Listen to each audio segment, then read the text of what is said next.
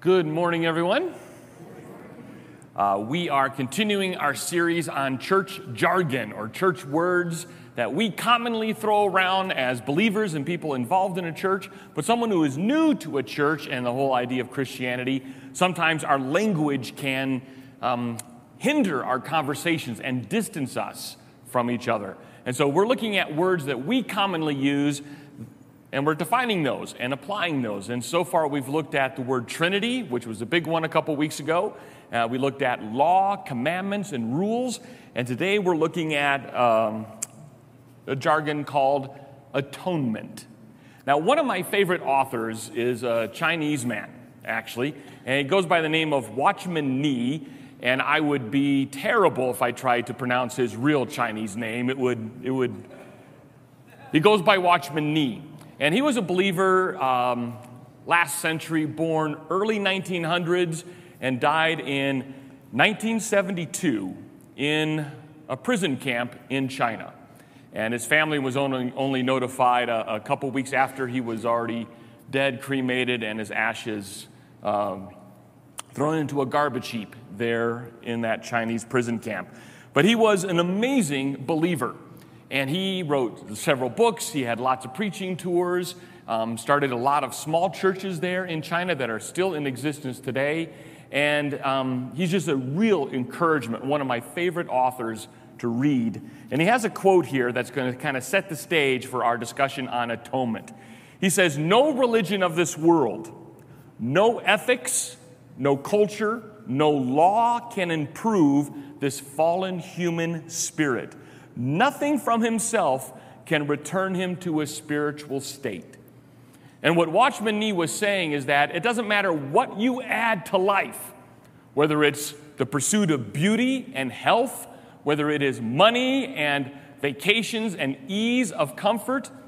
It doesn't matter if it's any type of philosophy, any kind of psychology, any kind of therapy, any kind of emotional health movements that you might have. Nothing you try Nothing this world has to offer will solve the problem of spiritual decay and deadness within us. Nothing this world has to offer. No man made religions, man made philosophies, science, nothing. It doesn't matter if capitalism is involved or socialism is, is, involved. It doesn't matter if you're conservative or liberal. It will not help. The main problem with our human heart in a relationship with God. None of it will help except this word atonement. In that word, atonement, I think it can be easily seen and identified as at one mint. Take those words together the word at, the word one, and the word mint. It's the process of being one the process of being whole and complete. And that wholeness and completeness we're talking about is a relationship with God. That division that has been broken and destroyed because of sin, because of the fall, to restore it, we need atonement, being made one with God. And that word atonement touches so many other little parts of Scripture. So many other different words that we just throw around and use because they're common to us. Words like the cross. Everything about the cross is about the atonement. Everything about the birth of Jesus Christ leads to the atonement. Everything about his death and resurrection is about the atonement. Words like reconciliation, redemption, the fall, sin, even grace and the gospel are all filled with the atonement. When we talk about the substitutionary death of Christ or the penal substitutionary death of Christ, all those fancy words points to one thing. It has to do with the atonement, how God makes us one with him again. And so this is a very important word. This word touches the entirety of your experience as a believer. It touches everything about evangelism because there is no evangelism without atonement. There is no good news without the message of how we are made one with God, how that relationship is restored. It is foundational to prayer. You can't have a prayer life if the atonement of Jesus Christ is not also your atonement. It touches every aspect of the Christian life. So I think it is important to spend some time looking at Scripture describing the atonement. And so when we use that in our conversations, when you hear it in a sermon, when you hear it in a song being sung, sung something about the shed blood of Christ or his work upon the cross, it is all talking about the atonement. And one of the places that we understand the atonement real well is in the word redemption. Now, the word redemption simply means deliverance through the payment of a price. Redemption is deliverance through the payment of a price. A redeemer is the person who pays the price. The redeemed is the person whose price has been paid, and the ransom is the price paid.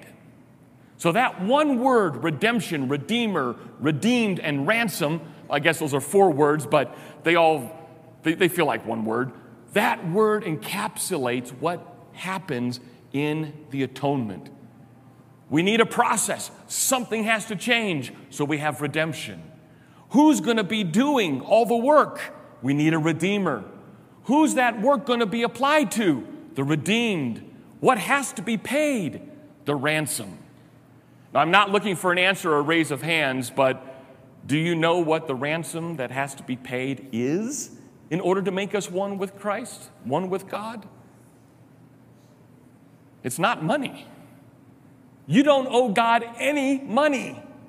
Nothing. You don't owe Him any money. That's the good news.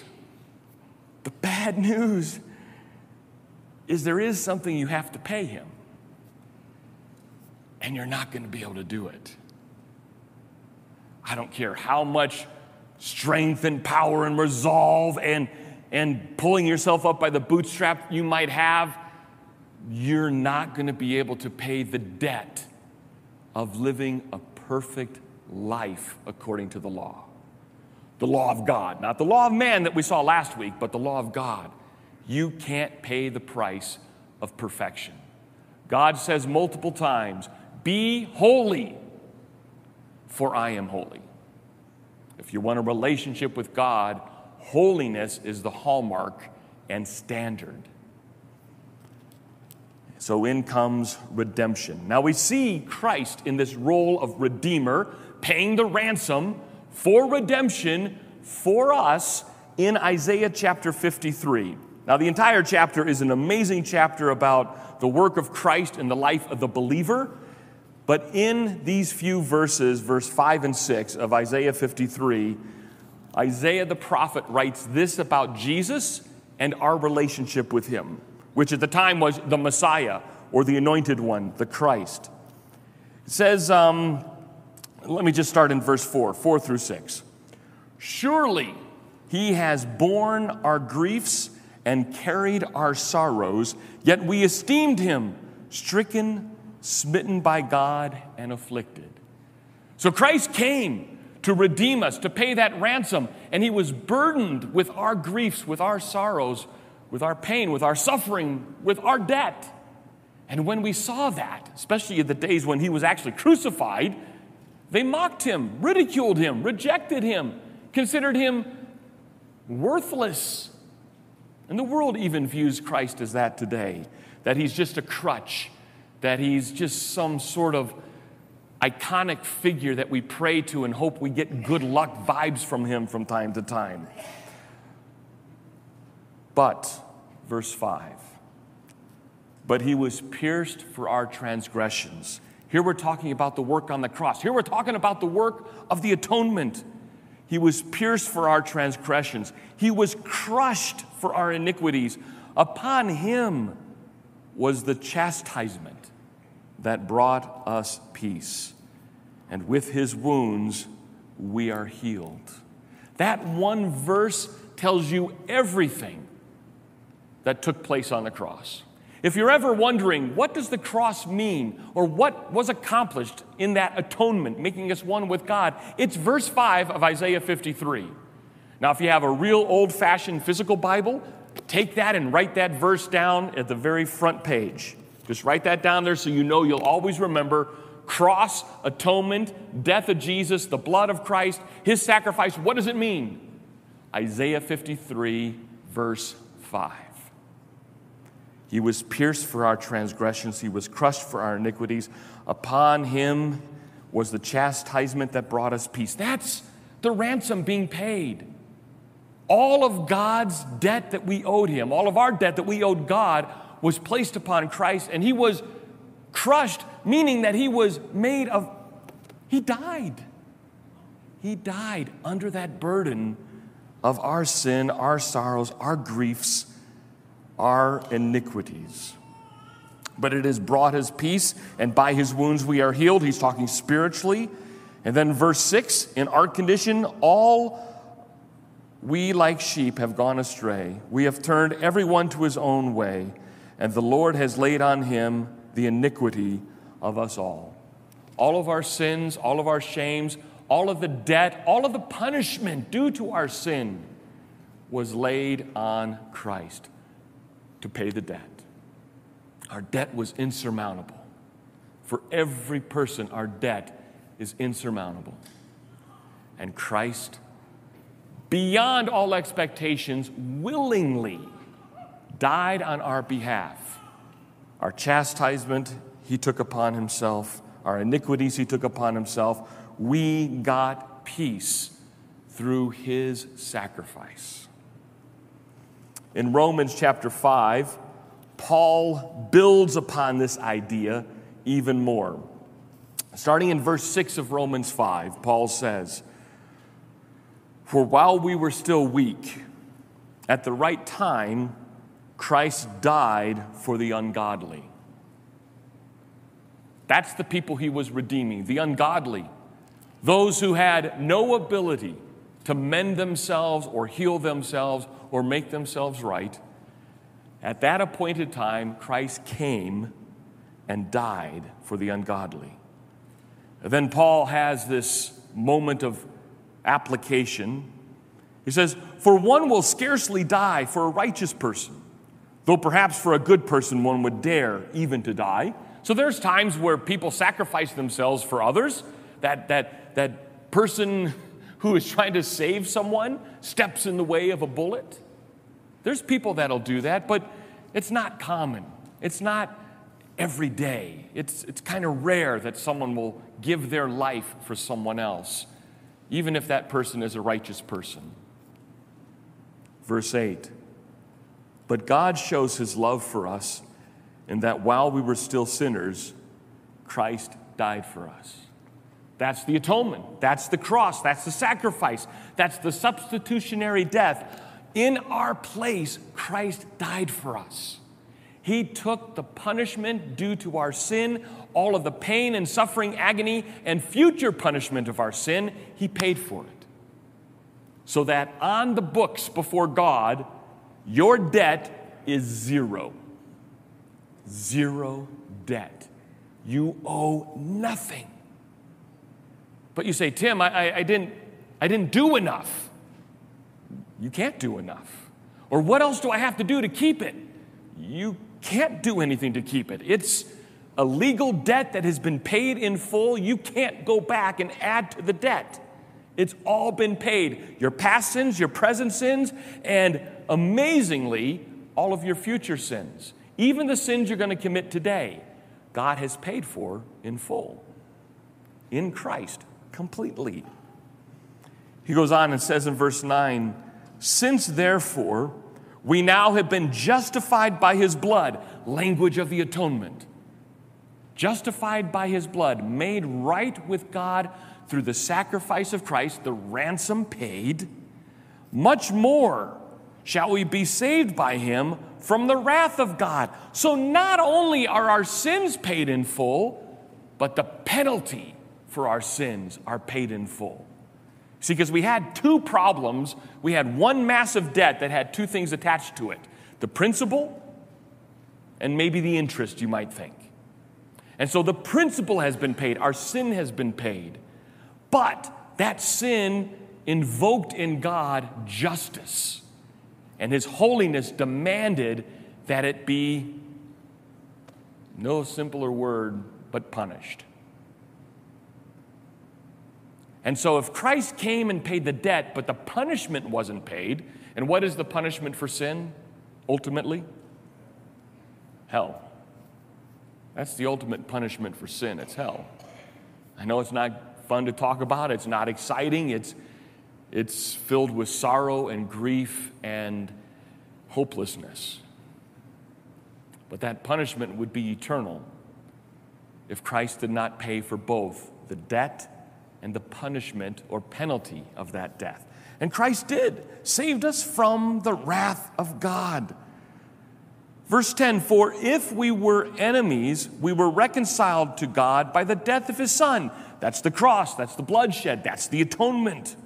Reconciled is that ransom being paid.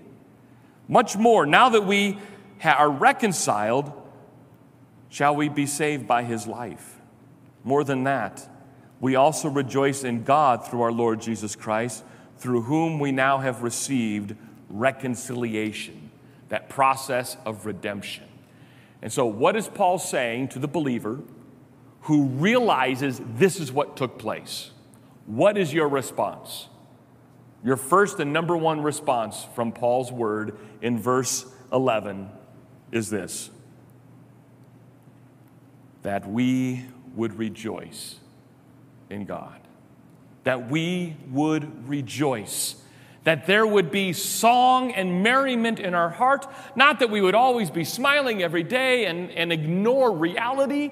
But there would be a solid sense of rejoicing. You know, you can have a really crummy bad day and still rejoice that Jesus Christ is your Lord and Savior and He has brought you into relationship with God. You can still rejoice when you hear about the death of a loved one. You can still rejoice when you get that phone call, the job is over. You can still rejoice when the election doesn't go your way. You can still rejoice, believe it or not, if the Broncos don't win. Some of you woke up. You can rejoice in every situation you find yourself in. Why? Why can rejoicing be so comfortably part of our lives in even hard things? Because that hard thing, get this, does not change what God has done through Jesus Christ for you. That hard thing doesn't stop salvation. That hard thing doesn't add more debt to your debt. That hard thing doesn't change God's love for you. It doesn't change Christ spilt his blood for you. It doesn't change your ransom is paid in full. Nothing changes that. Nothing gets in the way of God's love for you. He continues, and I'm just going to read the end of the chapter here, verse 18 through the end of chapter 5 of Romans. Therefore, as one trespass led to condemnation for all men, talking about the fall. So one act of righteousness leads to justification and life for all men. In Christ, everyone can have that relationship with God. It is not just saved for Americans, it's for everyone. Everyone is as far away as you think they are from God, God can save them because the same debt that you have, they have, regardless of culture, regardless of what time they're living in, regardless of what religion they may be involved in, no matter what philosophy have or lack of philosophy they have, Christ saves all. He is the answer to all salvation questions. Him and Him alone. So it doesn't matter. Just as all of us have a debt before God, this thing called sin and its punishment, so Christ offers the fullness of forgiveness and salvation to everyone. For as by one man's disobedience the many were made sinners, so by one man's obedience the many will be made righteous. That's the transaction that's taking place in the whole redemption story, the whole at one atonement. is that He makes us all whole, all of us. Now the law came, uh, the law came in to increase the trespass, but where sin increased, grace abounded all the more. Paul is basically saying, you know, the law came in, and what the law does, it really shows us how far off we are. It really shows us how much debt we have. It really shows us how rebellious our hearts are against God. Because when He says no and puts up a sign, our response, our natural reaction is to challenge it, to bend it, to make it fit our perspective, to make us feel comfortable, sometimes just to blow it out and violate it altogether. And so, as much as that might be your desire to go 36 in a 35 zone or to do a rolling California stop, whatever that temptation might be, God says, I know it is strong, but stronger still is my grace for you. And this is where it hits you. It should hit you immediately with that natural question why me, though? Why me? And there is no answer to that. And it may feel like a cop out when I tell you this, but it's because God loves you. But why? I didn't do anything to deserve it. He goes, Yes. That's why it's called grace. That's why I had to send a redeemer, because you couldn't do it. But why? Because I love you. And that should immediately melt your heart.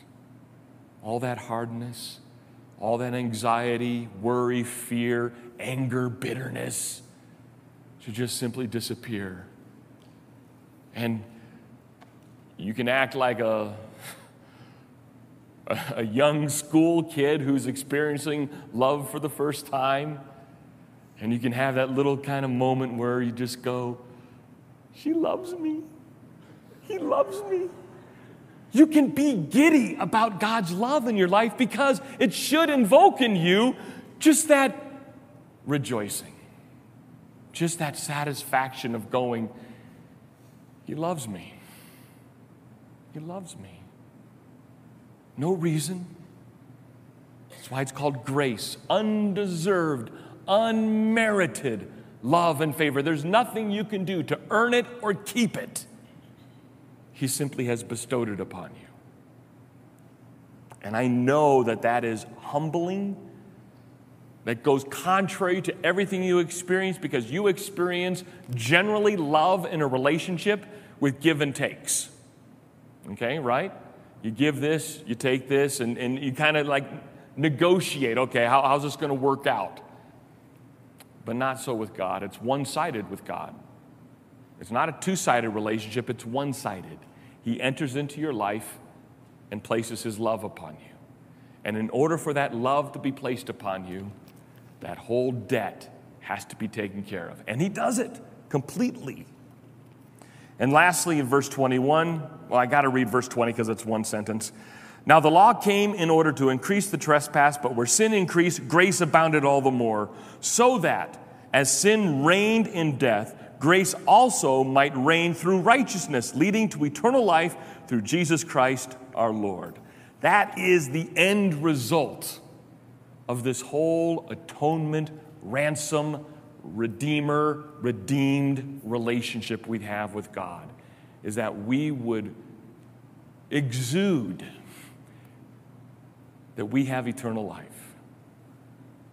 Not because we've earned it, not because we're good people, not because we've done more good than bad, not because we tithe, not because we attend church, not because we have a, a real physical Bible, not because we have the Bible app, not because we go to Calvary. It is because Christ loved us. Plain and simple. You got to take that in. You got to hold on and relish it and look back to it and remind yourselves of his love every time the devil comes in and says, You're not good enough. I remember it was a real challenge early on when I was a pastor. Um, someone made a comment to me out in the hallway. They were visiting and they were not a believer. They just came into the church one day, and as they were leaving, we said hi, and there was a whole bunch of people around. And I remember this guy saying, You know, the, the church is just full of uh, hypocrites and sinners. Uh, you know, I, I you know I, that's why I, I'm not coming back. It's just full of hypocrites. And I was, I didn't know what to say. And I had a lady kind of off to the corner and super amazing spiritual lady that pulled me aside and uh, said, Pastor? And I said, Yes. He goes, You should have just said yes. So, what do you mean? Well, that guy who was kind of making fun of the church and said it's full of hypocrites and sinners, you should have said yes. Just tell him yes. Tell him yes, it is. Well, but that's admitting we're, I'm like, oh, yeah. You are absolutely spot on and right. And I remember that conversation to this day that, yes, you're right. The church is full of sinners. You see, it's not our good works that are ever going to earn our keeping ourselves in the kingdom of God. It's Him and Him alone because the ransom has been paid in full. Now, Watchman Nee concludes that quote that we saw at the very beginning in the very same sentence in his book by saying, The Son of God alone can restore us to God, for He shed His blood to cleanse our sins and give us new life. That is the story of the atonement. Now, as the band comes up, uh, we spend, Logan and I spend quite a bit of time thinking about the messages and the series and what songs match the series, and especially the messages individually. And a lot of time, a lot of energy goes into it. It's not haphazard. You know, we're not picking songs out of a, out of a hat and randomly doing it just because it's a song I like or don't like it. It is because it matches the message. Now, as you stand and you sing this next song, I want you to have one word in mind the word atonement. And I think you're going to find every phrase, chorus of this song is going to scream to you atonement. And you know what that means. And if you believe it for yourself, then there is one response in this song, and that is you should have a big smile on your face because He loves you and you know it because the atonement is yours. So let's stand up, let's sing. Actually, I'm going to step down.